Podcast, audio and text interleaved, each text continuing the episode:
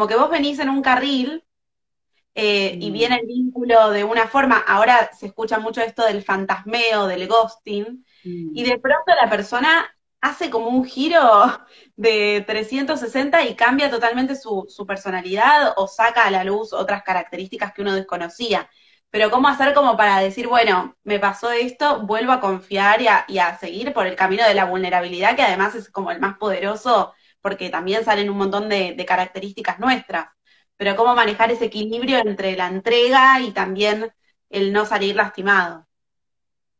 Primero, comprender que a una persona no la conocemos, la descubrimos, ¿no? Porque uno a veces, ay, pero no te conozco y esta actitud no te conozco. En realidad las personas no las conocemos, las vamos descubriendo y yo no creo que nadie haga un giro de 360, bueno, si fuera de 360 grados, olvídate, es lo mismo.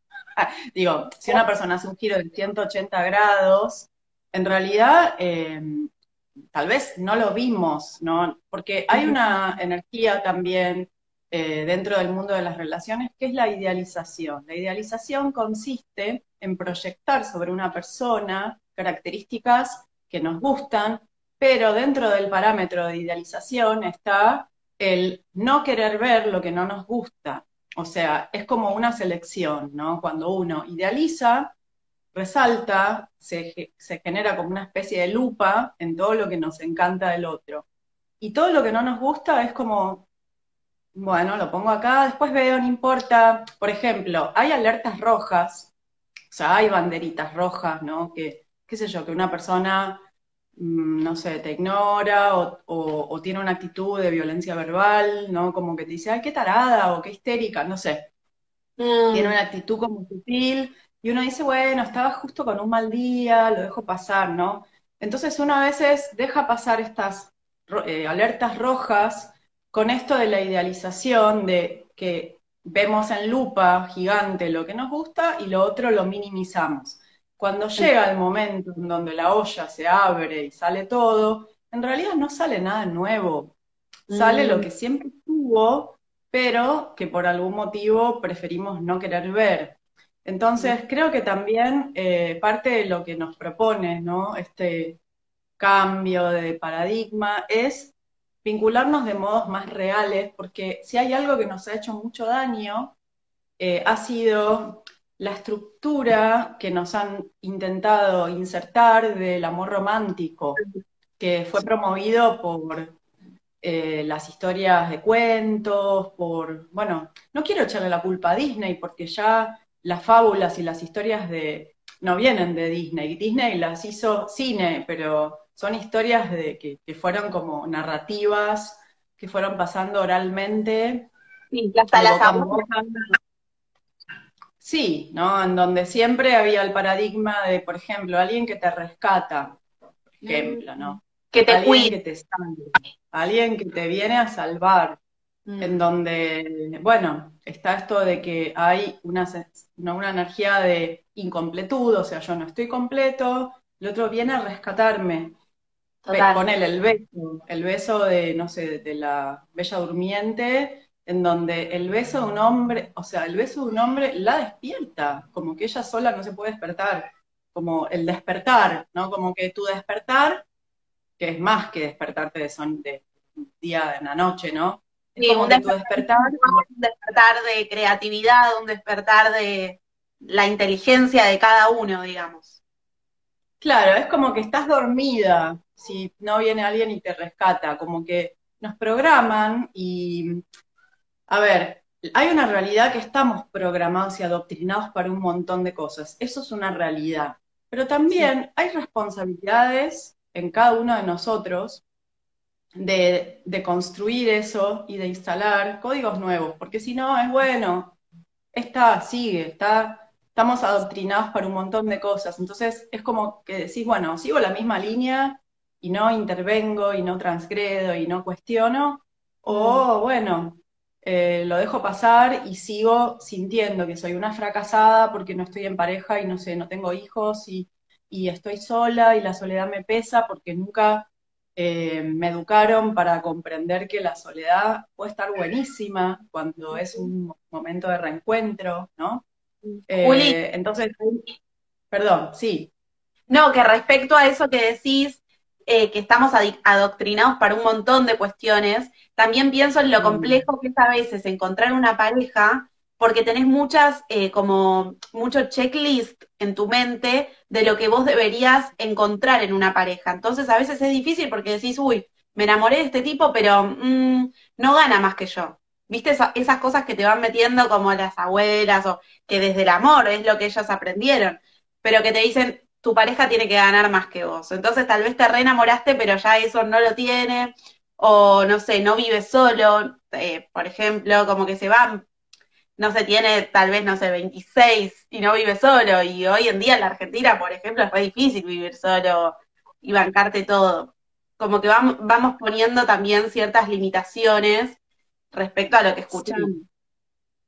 Sí, hay, Lu, ¿cómo estás, mi amor? Amigos y amigas. Eh, sí, hay un tema, hay un tema ahí también con eh, la admiración, o sea, la admiración es eh, un factor importante en, las relaciones, porque uno quiere admirar al otro, ¿no? Y hay que ver qué en tu parámetro ¿no? de, valores es necesario. Yo no creo que somos exigentes por querer ciertas cosas en una relación. Yo creo que en muchos casos vamos para el otro lado, nos conformamos desde, desde la escasez con alguien que me quiera. Bueno, yo quiero a alguien que me quiera, no me importa cómo, ¿no? Que es como que, bueno, prefiero que tener a alguien como una obra de teatro vieja que era no seré feliz, pero tengo marido, ponele, horrible, pero lo es, él. Entonces, o, que alguien te diga, bueno, ¿de qué te quejas si vos tenés, eh, tenés un pareja? Como, ¿de qué te quejas que no me, o sea, no puedo tener otras cosas en mi vida? Si ya tengo una pareja que ya está, ya estoy bien, por eso. Entonces, volviendo un poco, no, no me quiero perder, pero lo que decías de, de lo que para vos es importante y admirás en el otro, está buenísimo. Si vos admirás en el otro su capacidad de ser un proveedor, pero no es porque te lo dijeron tus abuelas, sino es porque para vos eso es importante, perfecto. Mm. O sea, entonces hay que también conocernos mucho para saber qué valores en una pareja son eh, negociables o podríamos tolerar y cuáles otros no. Por ejemplo, qué sé yo, que no viva solo, ¿podrías vivir con eso eh, mientras crece y, no sé, se muda o es excluyente? No sé, ahí tiene, cada uno tiene que determinar qué es excluyente y qué no. ¿Qué sé yo? Para mí, que una persona no le gustan los animales, yo no podría estar con una pareja que no le gusten los animales. O sea, cosas de los valores de cada uno, ¿no? Eh, y, entender que no, admirar al otro, nos gusta admirar al otro. Está buenísimo admirar, ¿no? Está bueno ponerle, armarse una listita con las cosas que para uno son importantes a la hora de formar pareja.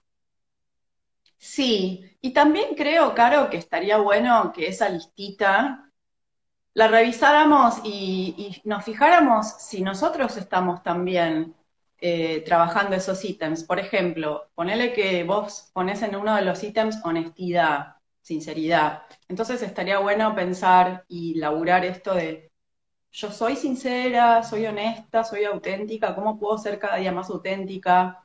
O sea, por ejemplo, si una persona quiere en su checklist una persona, no sé, emprendedora o...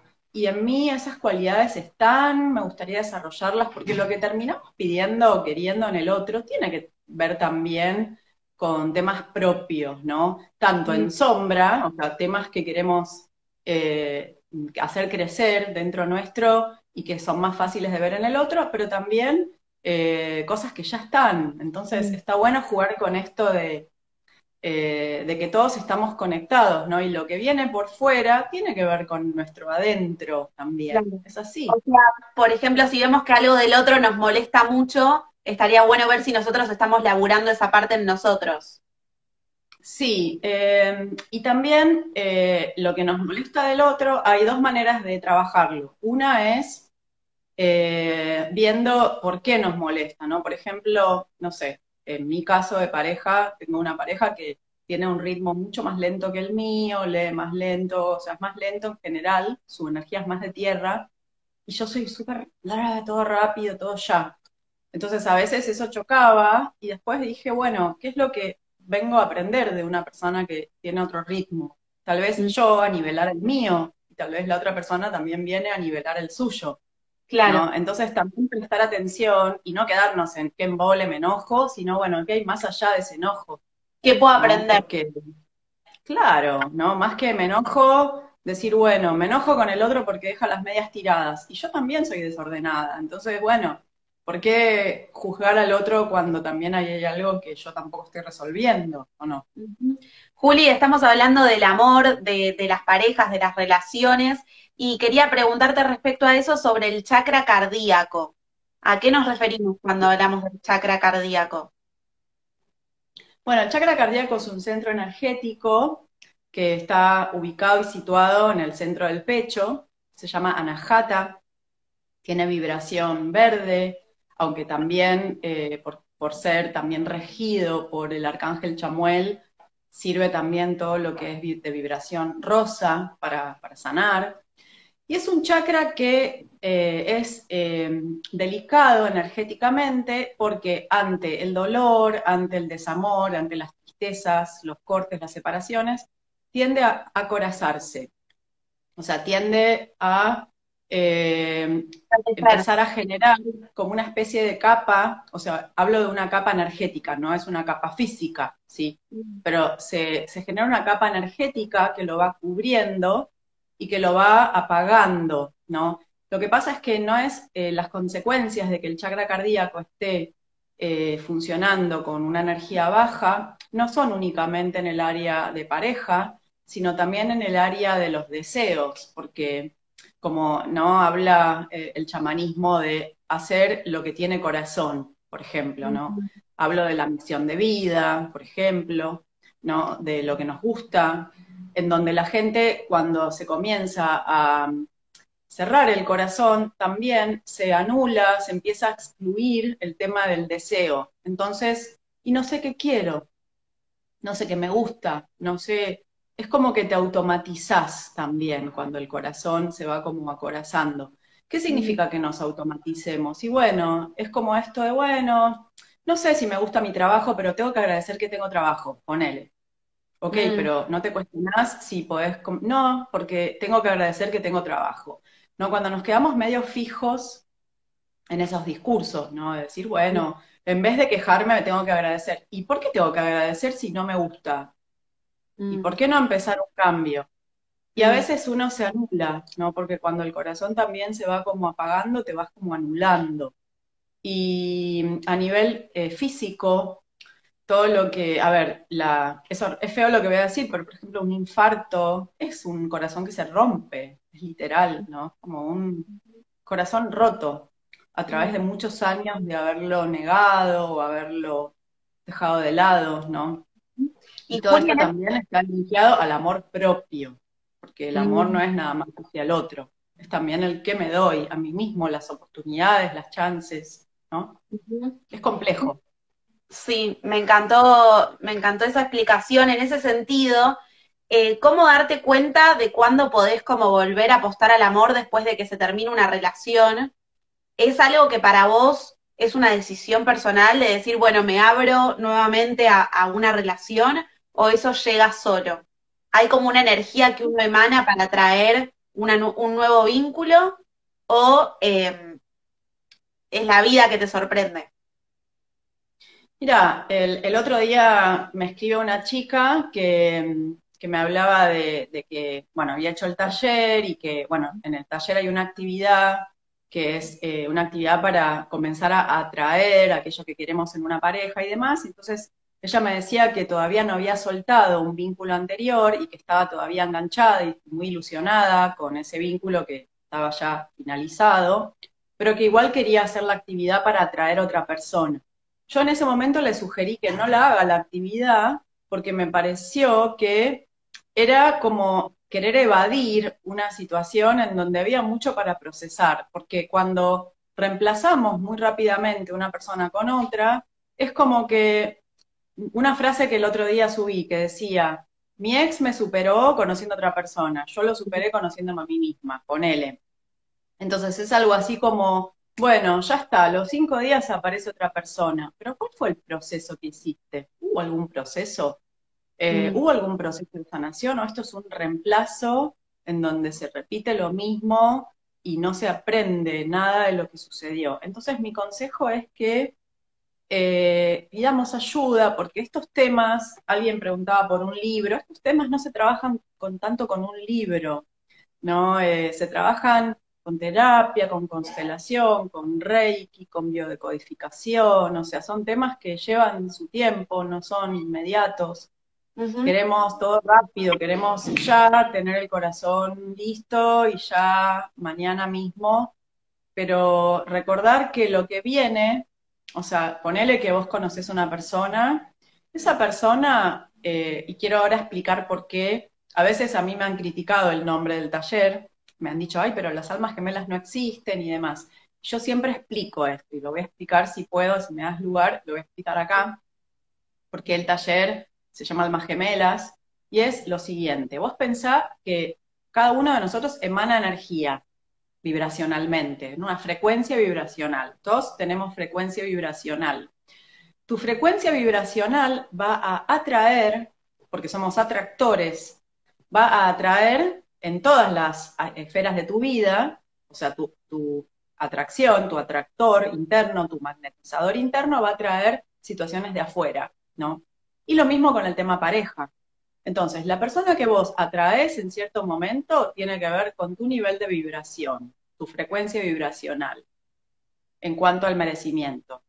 Podés laburar de dos maneras, o sea, esto es lo gemelo. Las almas gemelas son energías que se gemelan, y que por eso se atraen. Mm. Ahora, te cuento algo interesante. Hay una buena noticia. Vos ponele que vos vivís en una planta baja. Vamos a hacer una metáfora con la frecuencia vibracional. Vivís en una planta baja y te quedaste sin azúcar y te le tocas la puerta al vecino de la planta baja, porque está ahí. Ahora, ponele que te mudaste un piso 30. Ya no es el vecino de la planta baja el que te va a dar el. Vas a tocarle a un vecino del piso 30.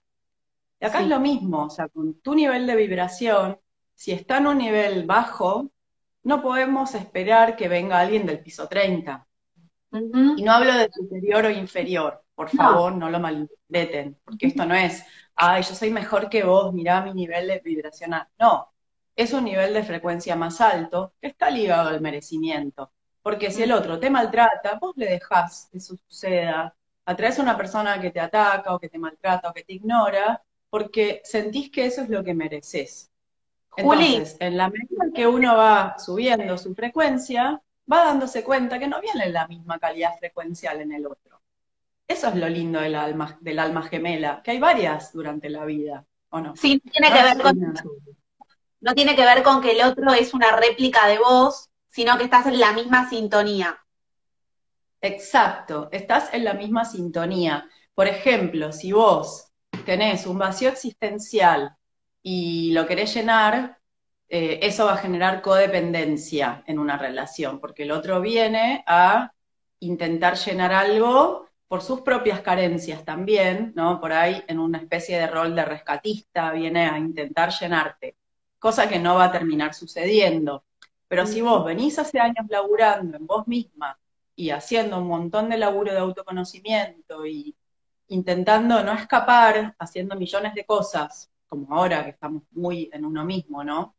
Eh, la persona que llegue ya va a tener otra frecuencia que no va a ser de codependencia, que va a ser de compañerismo, porque la otra persona va a estar en su búsqueda también. No es que va a buscar con vos estar completa o completo, ¿no? Entonces, eh, es todo un trabajo de todos los días, porque vos pensás, Caro, que a nivel cultural y a nivel social, la conexión más rápida que todos tenemos frecuencialmente es con la culpa y la escasez y la carencia. Es así. Mm. Entonces, es como que pare de sufrir, ¿no? Pero la verdad es que tenemos códigos recontra internos, protocolos de sufrimiento, súper, súper eh, eh, internalizados en el tema del amor. Protocolos de sufrimiento y dolor. Es así. Entonces, alguien.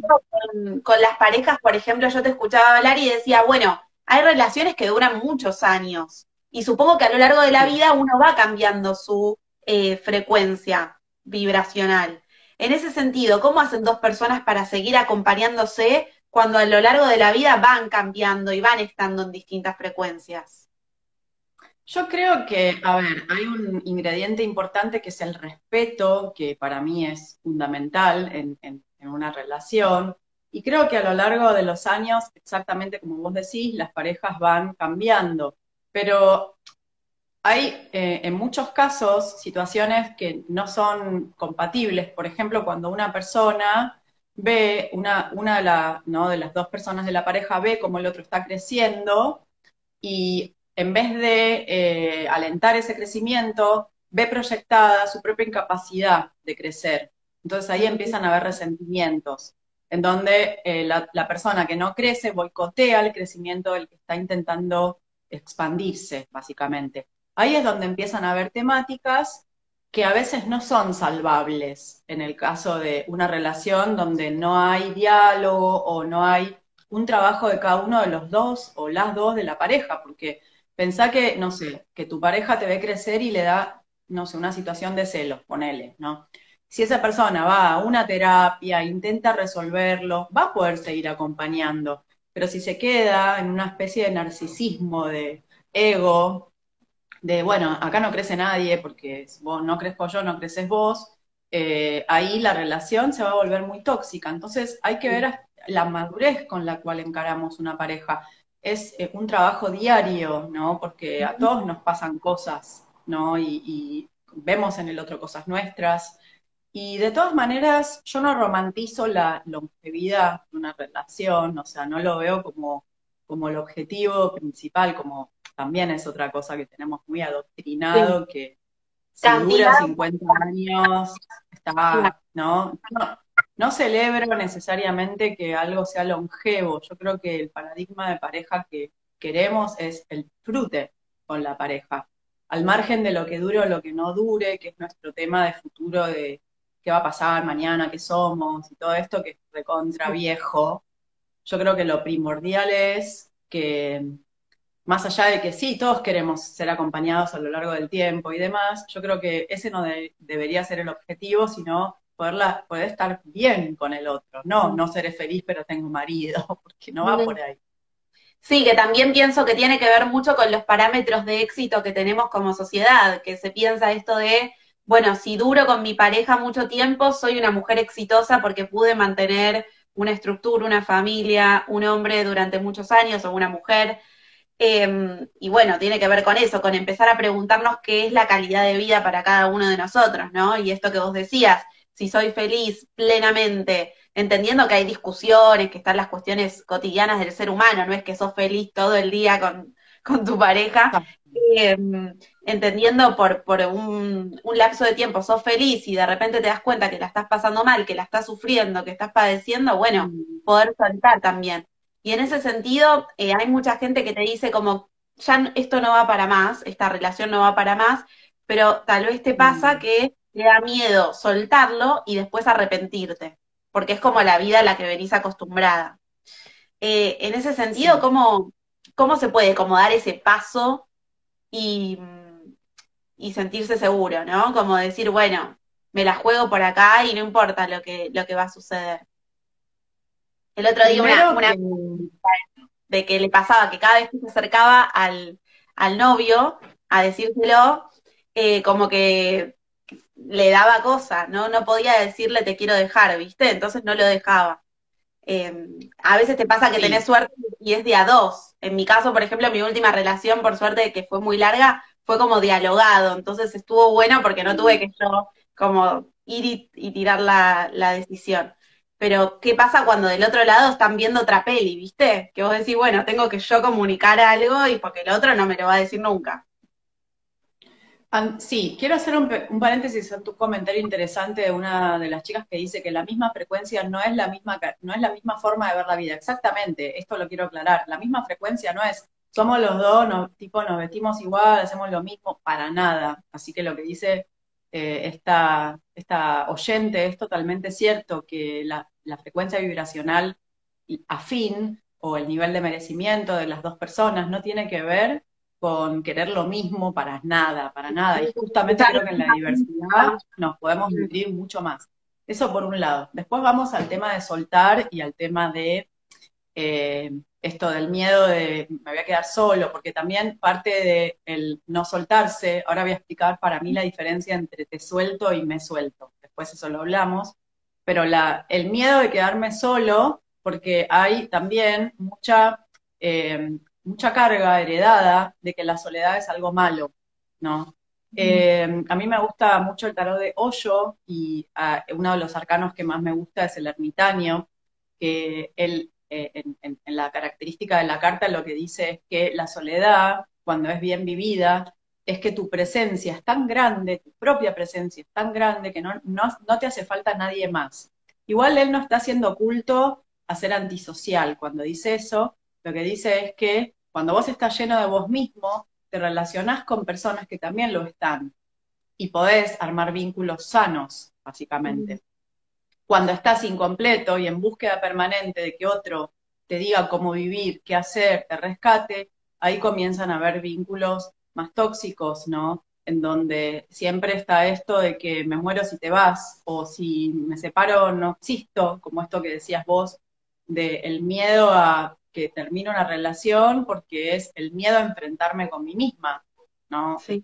Un poco pasa eso, de decir, bueno, ¿y este agujero negro qué hago cuando el otro no esté? Mm. Entonces, ahí también hay que trabajar mucho terapéuticamente en el agujero negro, que vos pensás, Caro, que el agujero negro es totalmente eh, compatible con nuestro sistema capitalista. O sea, eh, cuando vos te sentís vacío, consumís. Comprás, consumís. O sea, es, es como funcional al sistema que vos te sientas incompleto. Entonces te venden un montón de cosas, que incluso relaciones, te venden una aplicación Tinder, te venden, te venden, te venden, te venden que la vida feliz es con esto y con esto y con esto. claro, con eh, Sí, sí, total. Como que cortás una relación y tenés que irte al spa, ponerte linda, tenés que comprarte la película de amor, los pochoclos, el chocolate, como que ya hay todo un escenario mentalmente que uno construye ante determinadas situaciones de la vida. Y no necesariamente, tal vez se abre un mundo nuevo a raíz de, un, de una ruptura. Casi siempre se abre un mundo nuevo. Y lo que decías vos de, de, soltar al otro, yo creo que cuando vos decís te suelto, hay como una especie de soberbia, ¿no? Como te, te suelto, yo te suelto, ¿no? Hay como una lectura en donde, ah, ya está, mira, te solté, abrí mis manos y te fuiste, te dejé ir. Yo creo que lo, claro, tipo, bueno, ya está, ya está. Pero por ahí lo que, lo que estaría bueno aprender en una situación de separación es, me suelto, ¿no? Porque hay algo mío que yo desprendo, más que tipo narcisísticamente, tipo te track, decir, bueno, me dejo yo, me corro, me corro a un lado y me hago cargo de todo lo que queda en mm. toda esa situación yo creo que eso es mucho más humilde, eso es mucho más eh, como ligado al aprendizaje, ¿no? Más que, ah, ya te solté, mi ciela, ya está, ya estoy, me voy a festejar al Golden con los tipos ahí, voy a festejar el divorcio. No estoy en contra de eso, pero digo, ¿no? Cuando vamos a tipo hacer el culto a, mirar, este pelotudo ya lo dejé ir, como que hay algo ahí que no habla de que se sanó todo eso, habla de enojo y mucho resentimiento. Mm. Eh, yo buscaría que uno se pueda soltar y que se quede con todo el proceso para, poder crecer y que ciertas cositas que pasaron en la relación anterior no vuelvan a suceder, ¿no? Mm. Juli, en ese sentido, ¿cómo darse cuenta de que el proceso de duelo ya está realizado? y que podemos nuevamente apostar a, un vínculo. ¿Cuáles son las señales que uno, a las cuales uno debería, podría estar atento para darse cuenta de que ya se sanó ese, ese vínculo anterior? Bueno, por ejemplo, cuando no necesitas estoquear, no necesitas eh, ¿no? estar revisando. Yo creo que también hay algo ahí energético, porque si la otra persona sigue volviendo, viste que a veces están esos regresos de eh, ¿no? Del otro, de cómo estás, no sé, como algo, o te ve la historia, qué sé yo, es como que hay que acordarnos de algo, que cuando el otro sigue volviendo por algún motivo, uno tampoco soltó, porque algo ahí energético que está abrojado todavía. Entonces, en el momento que el cierre realmente se da, es cuando ya no pasa nada realmente y, dejamos de mirar a ver si miró la historia, dejamos de mirar a ver si qué está haciendo, qué no está haciendo, cuando le quitamos atención, porque eh, hay algo muy valioso que todos tenemos para dar y eso es la atención. La atención es uno de los recursos más valiosos que le podemos dar a la otra persona. Entonces, mm. si no la, no la dejamos ir aún, le estamos prestando atención a ver si está, no está, contestó, le puso me gusta a esto, le estamos eh, poniendo atención todavía, no soltamos ahí. Mm. Eso es un indicador. ¿Qué pasa cuando el otro te suelta y tal vez vos no querías que te suelte? ¿Lo entendés? O sea, ¿viste cuando vos desde lo racional entendés, por ejemplo, que se dice mucho de que las personas llegan a tu vida para, a veces para algo concreto? Y vos entendés, mm. tal vez desde lo racional, que ya se cumplió eso para lo cual llegó pero algo interno tuyo es como que tiene ganas de que siga presente en tu vida, porque estuvo bueno, por esto que hablamos de la calidad, de que el encuentro estuvo buenísimo, tal vez no hubo tanto conflicto, pero se cumplió ese objetivo y se fue de tu vida. En ese sentido, ¿cómo hacer cuando no concordás con la decisión del otro desde lo emocional? Sí desde lo racional, pero no desde lo emocional. Bueno, ante todo, algo que al humano, le cuesta un montón es que eh, no hay nada que hacer contra el libre albedrío del otro. O sea, la decisión que toma el otro es su jurisdicción y no hay manera de torcerla y, y, aparte me parece muy artificial que uno intente torcer algo que al otro no le sale, porque no le sale, si no le sale quererte o estar, no le sale. Y creo que también hay un componente muy egoico, eh, lo me ha pasado a mí inclusive, de decir, pero esta persona me va a querer. Les hablo de un yo mío más inmaduro hace varios años, en donde dije, esta persona me va a querer porque yo la voy a conquistar y me va a querer porque soy mm. digna de que me está. Desde un lugar muy conquistador, desde un lugar muy narcisista, desde un lugar muy, ¿no? Como de eh, triunfo. Bastante. Bueno, me hice mierda, porque me di contra una pared y ahí comprendí que no, no podemos forzar nada, pero igual duele muchísimo, duele como la reputa madre, obvio.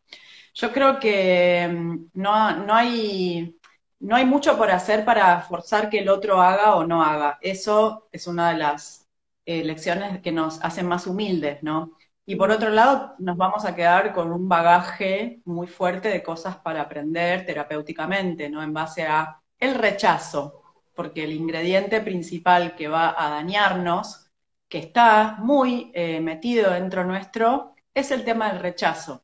Todos tenemos heridas de rechazo de niños. No hay con qué darle, porque tuvimos padres inmaduros, porque hicieron lo que pudieron, pero nunca fue suficiente. Entonces eso se proyecta en parejas. Claro. ¿Entendés? Entonces seguimos buscando. Lo que duele al principio no, no quiero más. Eso es como lo más fuerte que hay que atravesar. Es como un proceso cuando pasa esto que decís vos, que yo quiero y el otro no, y, es terrible, se, se, procede ahí a una especie de descenso a nuestro inframundo, a nuestra parte más doliente, a nuestra parte más enterrada de toda esta parte de la infancia donde fuimos rechazados, hay un montón de heridas, ¿no? Eh, hay, se dan un montón de cosas, porque también pensá que se suma a esto que vos decís del rechazo y de la separación, que es un fracaso para la sociedad, lamentablemente, cuando no lo es, porque separarse de algo tóxico es un éxito, pero bueno, está todo a vuelta sumado a lo que vos ves en las redes sociales, tipo las parejas re felices y todo ahí, una cosa como inflada, que no es verdad tampoco, ¿no? Entonces, ¿qué haces ante tu dolor? Eh, aparte de tu dolor y todo lo que te venden y que vos encima no tenés. Es muy fuerte, estamos muy solos con todo esto, la verdad. Es un tema. Y hay que ser disciplinados para vos en ese sentido, en cuanto a nuestras conductas cuando terminamos una relación, de decir, bueno, me voy a cuidar, no le voy a stalkear, no voy a ponerme a seguir a las parejitas eh, más top de Instagram. ¿Hay que como autocuidarse en ese sentido? Sí, y por otro lado, eh, comprender que si todavía hay compulsión, porque puede existir compulsión, esto es como un poquito parecido a una adicción, porque es la mm. misma idea de una adicción. La adicción, ¿cómo es? A vos hay algo que te atrae, pero sabes que te hace mal, pero te gusta.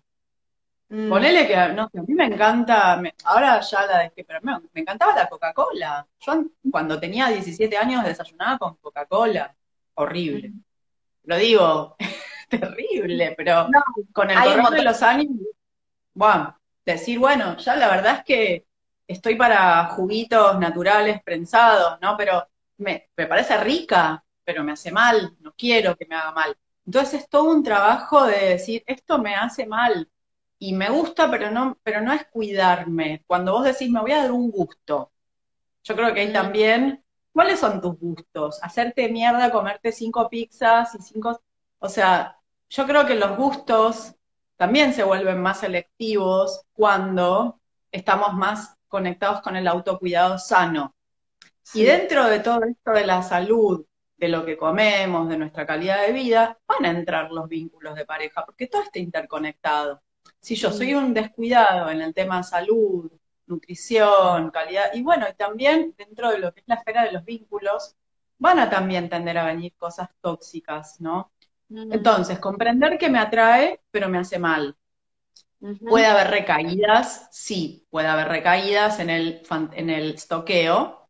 Me perdono cuando hay una recaída, bueno, hice lo mejor que pude, recaí. No me ataco. Si recaíste y chequeaste, tranqui estás en el buen camino, perdonate, no te ataques, seguí adelante, y en algún momento las cosas empiezan a diluir de a poco, también con el trabajo de, estar acompañados terapéuticamente, ¿no? Y se empieza como a trabajar todo esto. Todo se puede trabajar, como vos decís. Inclusive el chakra cardíaco lo podemos manipular con meditaciones, lo podemos manipular con aceite de rosas, con aceite de coco, lo podemos manipular amorosamente para que se vaya abriendo con mm. meditaciones, invocando al arcángel Chamuel, o sea, podemos trabajar con cuarzos rosas, ¿no? Y tener un, buen cuarzo colgado acá en el pecho. Hola, Caro, mi amor. O sea, podemos trabajar mecánicamente también el chakra. Hay muchas cosas para hacer, Reiki, hay muchas cosas para hacer. Mm. Eh, podemos contribuir a que el chakra vaya liberándose lentamente, perdiendo los miedos, ¿no? Y lo que decías vos de la vulnerabilidad, y es un ingrediente que va a estar en todas las relaciones, no hay manera de que eh, esa vulnerabilidad desaparezca, y te digo más, a través de los años sigue estando, en una pareja que lleva tiempo junta, también la vulnerabilidad está, no es que desaparece. Lo que pasa es que el amor, quiero explicarles, tiene fases también, y si me permitís voy a explicar dos cositas que me parece que van a sumar mucho. Eh, y eh, la fase inicial se llama eros, es la fase del deseo sexual, es la fase de esta cosa desenfrenada, que no dormís, que no comes, que es como todo, que bueno, ¿a quién no le ha pasado? Es un, es un estado hermoso y es medio como orgánicamente medio heavy. Claro. heavy para el organismo. Mm. Yo soy pisciana, es como lo más romántico ese momento, todo rosa, todo, ah, me encanta todo eso, pero llega un momento que el organismo no lo banca, por eso también va descendiendo ese eros. Y ahí hay una cosa especial, ¿no? Si vos, si, si tu pareja y vos no pueden pasar al siguiente estadio, que es el amor filia, que es el amor de compañerismo, vas a cortar la relación ahí y te vas a buscar otro eros, en una adicción permanente al amor romántico, ¿ves? Taca, taca, taca, taca. Cuando se apaga el fuego, lo busco en otra persona. Y vas a estar saltando de relación eros a relación eros, y cuando el eros naturalmente termina, porque termina, porque termina y después se vuelve, pero más tranqui, ¿no? Eh, pero si estás adicto al eros, vas a estar buscando y buscando, buscando y buscando, y no vas a pasar a el compañerismo, ¿no? Claro. Que es como la parte más madura de la relación. Y chicos, a ver, yo estoy conviviendo hace varios años y sí, lo vas a ver saliendo de la ducha, todo como un... No es todo romántico, todo lindo. A mí yo estoy en pantuflas, eh, pijama y bueno, y no es todo glamour y todo, es así. Entonces, si no hay filia que acompañe ese amor, eh, va a ser difícil sostener cuando baje el nivel de idealización y se vea la realidad, que es el día a día, lo cotidiano, ¿o no? En lo cotidiano no somos todos, ¿no? Kardashians y todo es, lo cotidiano es muy, muy simple, qué sé yo. Entonces, el Eros no es que se corta eh, y, ya. El Eros después tiene ciclos más tranquis. Es como que no es así, es más así, ¿no? La sexualidad no es tan explosiva como lo es al principio, que garchás cinco veces por día. Pues, perdón, me vino la luna Aries. ya después la o sea, es como, es distinto. Y sí, chicos, es así. Es distinto. No somos todos como Catherine Fulop y Oba Sabatini que dicen que garchan todo el tiempo, no sabemos. ¿Qué onda el chip sexual? ¿Lo recomendás? ¿Cómo? ¿Recomendás el chip sexual de, de Katy Fulop?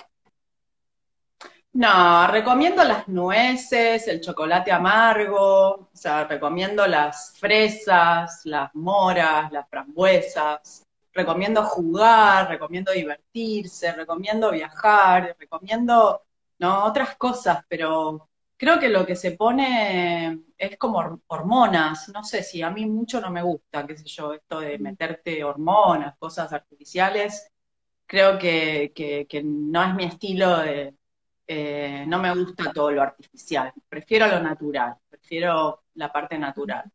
Eh, pero comprender esto, ¿no? Que es cíclica la pasión también, eso sí.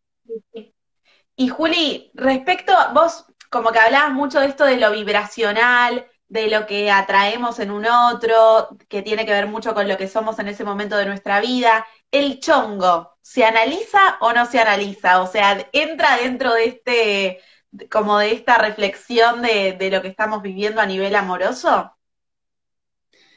A mí me parece un poco, a mí me, yo me río porque soy también, eh, me, río, soy, tengo humor y me cago de risa con lo de los chongos y eso, pero también hay como una especie de cosificación ahí al hombre cuando decimos chongo, mira el pito que tiene, miralo. O sea, estamos cosificando también y estamos haciendo algo que no nos gusta que nos hagan, ¿no? Qué sé yo, yo el otro día le mandé a mis amigos, que yo tengo chistes sexuales así, viste el negro de WhatsApp, el famoso, bueno, les mandé, era como un meme que estaba el, termómetro en 39 y cuando vos tocabas aparecía el pito del negro de WhatsApp, ¿no? Y juá, juá, juá, viste, nos reímos todos. Pero bueno, también es como un poco cosificar al hombre.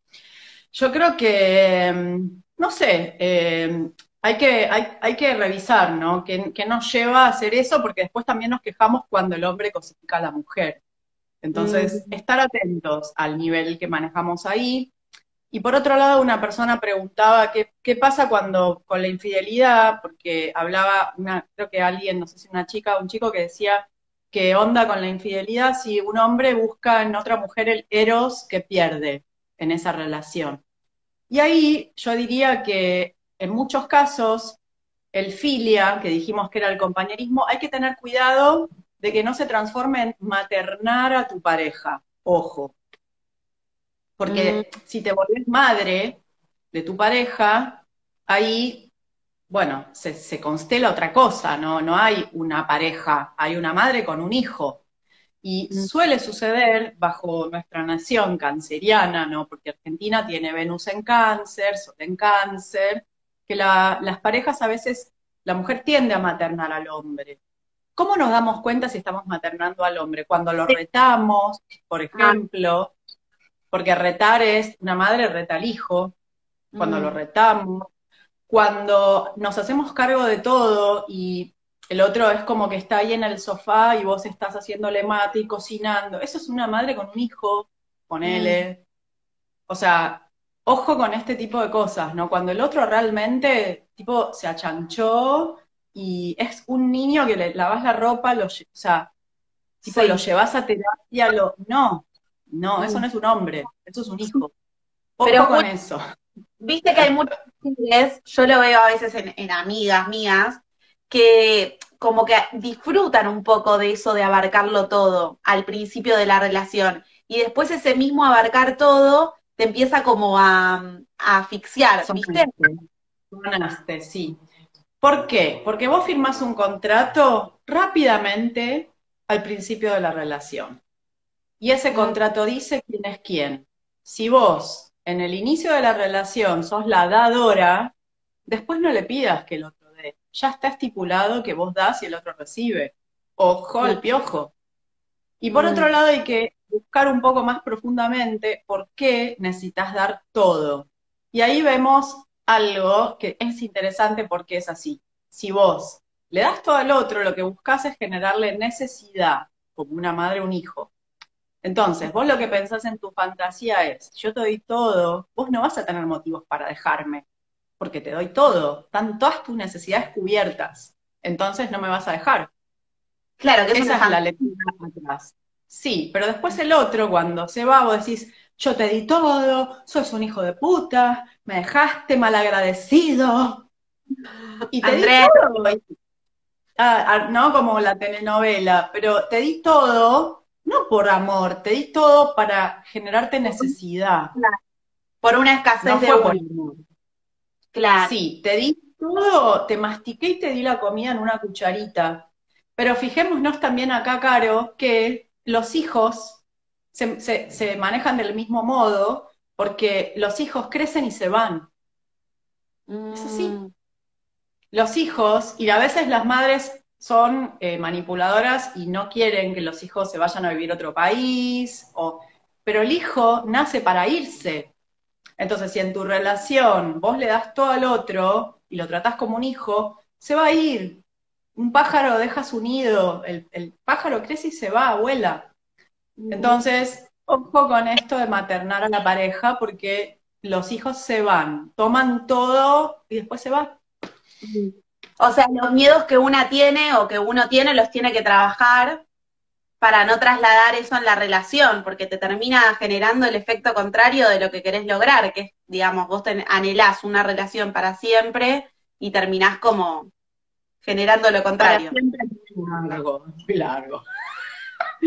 ¿Qué pasa si en una pareja uno de los dos despierta y decide resignificar el contrato? Genial si los dos lo pueden resignificar a veces no se puede porque uno se niega, pero a veces hay madurez y se puede. Ponele que eh, un hombre compra a una mujer casera.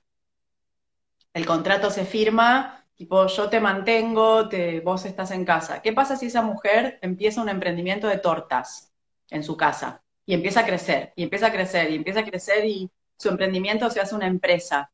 ¿Qué hace ese hombre con el contrato que firmó con una ama de casa sumisa? ¿Se lo banca? ¿Se banca una mujer emprendedora? ¿O trata de cortarle las alas y volverla a ubicar a donde estaba el contrato? Entonces, hay que ver la madurez de ambos miembros de la pareja, ¿no? Hasta dónde el otro se banca que crezcas, ¿no? Hasta dónde, cómo es el tema. Es complejo, chicos, no es que se puede generalizar porque realmente es muy complejo. ¿no? Tal, pasa eh, hay que con la maternidad, en muchos casos pasa que el hombre al principio eh, dice, bueno, el nene quiere, viste que se escucha mucho eso de, el nene quiere estar con la madre, o la nena quiere estar con la mm. madre. Entonces el hombre se va, se va a las 8 de la mañana, vuelve a las 10 de la noche porque se fue a trabajar, vamos a ver qué es lo que se fue a hacer, eh, tanto trabajo, y pasa mucho eso que se escucha, de bueno, quiere estar con su mamá. Entonces eso, que se un contrato y se puede constelar la relación en base a un nuevo miembro, ¿no? Y también eh, hay que ver por qué a veces la mujer no deja que el hombre participe en la crianza, porque también eso está muy, muy socializado, ¿no? Como esto de que el hombre ayuda, el hombre no ayuda, no es ayuda, en realidad. En una casa son dos personas, tres personas, ¿no? Los dos tienen la misma labor, los dos tienen las mismas responsabilidades, no es que la mujer hace, lo, ayuda, no. Lo que pasa que, bueno, es un tema social, ¿no? Que, qué sé yo, parece que la mujer se tiene que dar cuenta cuando el papel higiénico se acabó, el hombre ni se da cuenta. No sé, Mm, ¿entienden? Es como que todavía está ese paradigma de que la mujer se tiene que dar cuenta si faltan verduras y el papel higiénico se... porque el hombre no presta atención. Hasta que decís, bueno, presta atención. Sí, o que decís, bueno, no voy a comprar el papel higiénico hoy, anda a comprarlo vos, ¿no? Como también invitar al otro a que no querer abarcarlo todo una e invitar al otro a que sea parte. Sí, hasta llegar al punto de que vos no le tengas que decir al otro, che, anda a comprar papel higiénico, sino que, ah, se dio cuenta y fue. Mm, ¿entendés? Es todo un logro, porque sí, la verdad es que venimos de mujeres multitaskers a full, ¿no? En donde el hombre se ha relajado y en donde lo que estamos viendo también es que la revolución es femenina. Hay una revolución femenina enorme, muy, una movida femenina enorme, en donde, no sé, la verdad es que la mayoría de las, de, en, los cursos motivacionales, o en las, casi todas son mujeres, ¿no? Como que la mujer está recontra formándose, está recontra abriéndose a un montón de terapias, está recontra abierta a un montón de cosas. El hombre está como más retraído ahí. mm, Entonces, ojalá el hombre también se ponga un poco más con su, con su sanación, su evolución. Las mujeres estamos yendo muy a tope, muy fuerte con todos estos procesos de, de acompañarnos, bio- biodecodificando, constelando, terapia, reiki, de astrología. mm. Eh, estamos más como presentes en esto y a veces los hombres no siempre, no estoy juzgando ni generalizando, hablo de estadísticas, ¿no? Por Sí. haber recibido grupos y grupos y mucha gente en el multiespacio y teníamos 30 chicas y dos chicos. Mm. Porque Siempre, también siempre. Hay como mucho de reprimir, ¿no? Que en los Sí. vínculos, mucha represión, que en algún momento sale a la luz, con todas est- estas ganas, estas ganas de evolucionar como seres humanos, en el caso de las mujeres, de los hombres también, pero como que mucho del no decir. Y en ese sentido, ¿cómo, cómo se trabaja eso en las personas que, que cuesta, que les cuesta comunicarse con, con la pareja? Yo creo que, como todo, forzar no se puede, ¿no? Y hay, a ver, eh, hay gente que es introvertida, hay gente que es extrovertida, hay gente que tiene más capacidad de transmisión verbal, hay gente que es más paralingüística. ¿Qué quiero decir con eso? Hay gente que por ahí no puede, no habla, pero hace cosas, ¿no? Entonces, por ahí, no sé, tenés con, con vos una persona que no te dice todo el tiempo te quiero, pero por ahí ah, trae el mate, no sé, te compra algo que te gusta, eso es te quiero también, ¿no? Entonces también eh, abrir un poco la esfera de lo que es la comunicación, no limitarlo nada más a algo verbal, porque todos nos comunicamos de distintas formas. Mm, Y, y también, ¿no? Porque si no, es bueno, eh, todo lo mismo, no es todo lo mismo. Yo creo que el interés se muestra de muchas formas y hay que estar atento, y también hay que estar atento a nuestro propio barril sin fondo, ¿no? Que es otro tema a laburar en terapia. Esto de que todo lo que te da el otro no es suficiente, porque tu vacío es tan grande como el agujero de Alicia, y el otro no lo va a llenar. Haga lo mm, que haga, parece que no alcanza, pero esos son rollos personales. El otro no es tuyo, no es que si se fue a jugar al fútbol no te quiere, o si se mm. fue de viaje con los amigos y no te invitó, no te quiere. Cuando nos tomamos todo de forma personal, como que no te quiere porque tiene una vida propia, hay mucho para laburar en nosotros, hay mucho para desglosar ahí con nuestro vacío, ¿o no? O sea, tiene que ver con que hay algo que vos no te das, no te estás dando a vos misma. Claro, si a vos te hace ruido la vida y la libertad del otro, ahí hay un tema propio, ¿no? Yo creo que el reclamo es una alerta, cuando uno se vuelve reclamo, reclamador, ahí hay una alerta de que hay algo de mi vida que no estoy logrando conquistar, ¿no? Si yo te, te vivo reclamando, no me llamaste, te vas con tus amigos, haces, ok, ¿qué es lo que en mi vida, no, es- si mi vida está, está plena, Qué bueno, se fue con los amigos y hoy tengo plan de, me voy a leer todos estos libros, me voy a encontrar con una amiga, porque, no sé, a mí me pasa eso, cuando mi pareja se va, yo digo, qué bu- buenísimo, ahora voy a hacer esto, lo otro, o sea, no lo sufro para nada porque me encanta estar sola y hacer cosas también. Quedan 20 segundos de vivo, 18 segundos. Te quiero agradecer un montón. Se pueden anotar en tu taller. Está en tu perfil. Perfecto, perfecto. Muchas gracias. Me encantó todo lo que charlamos. Da para, después más adelante hagamos otro. Da para más.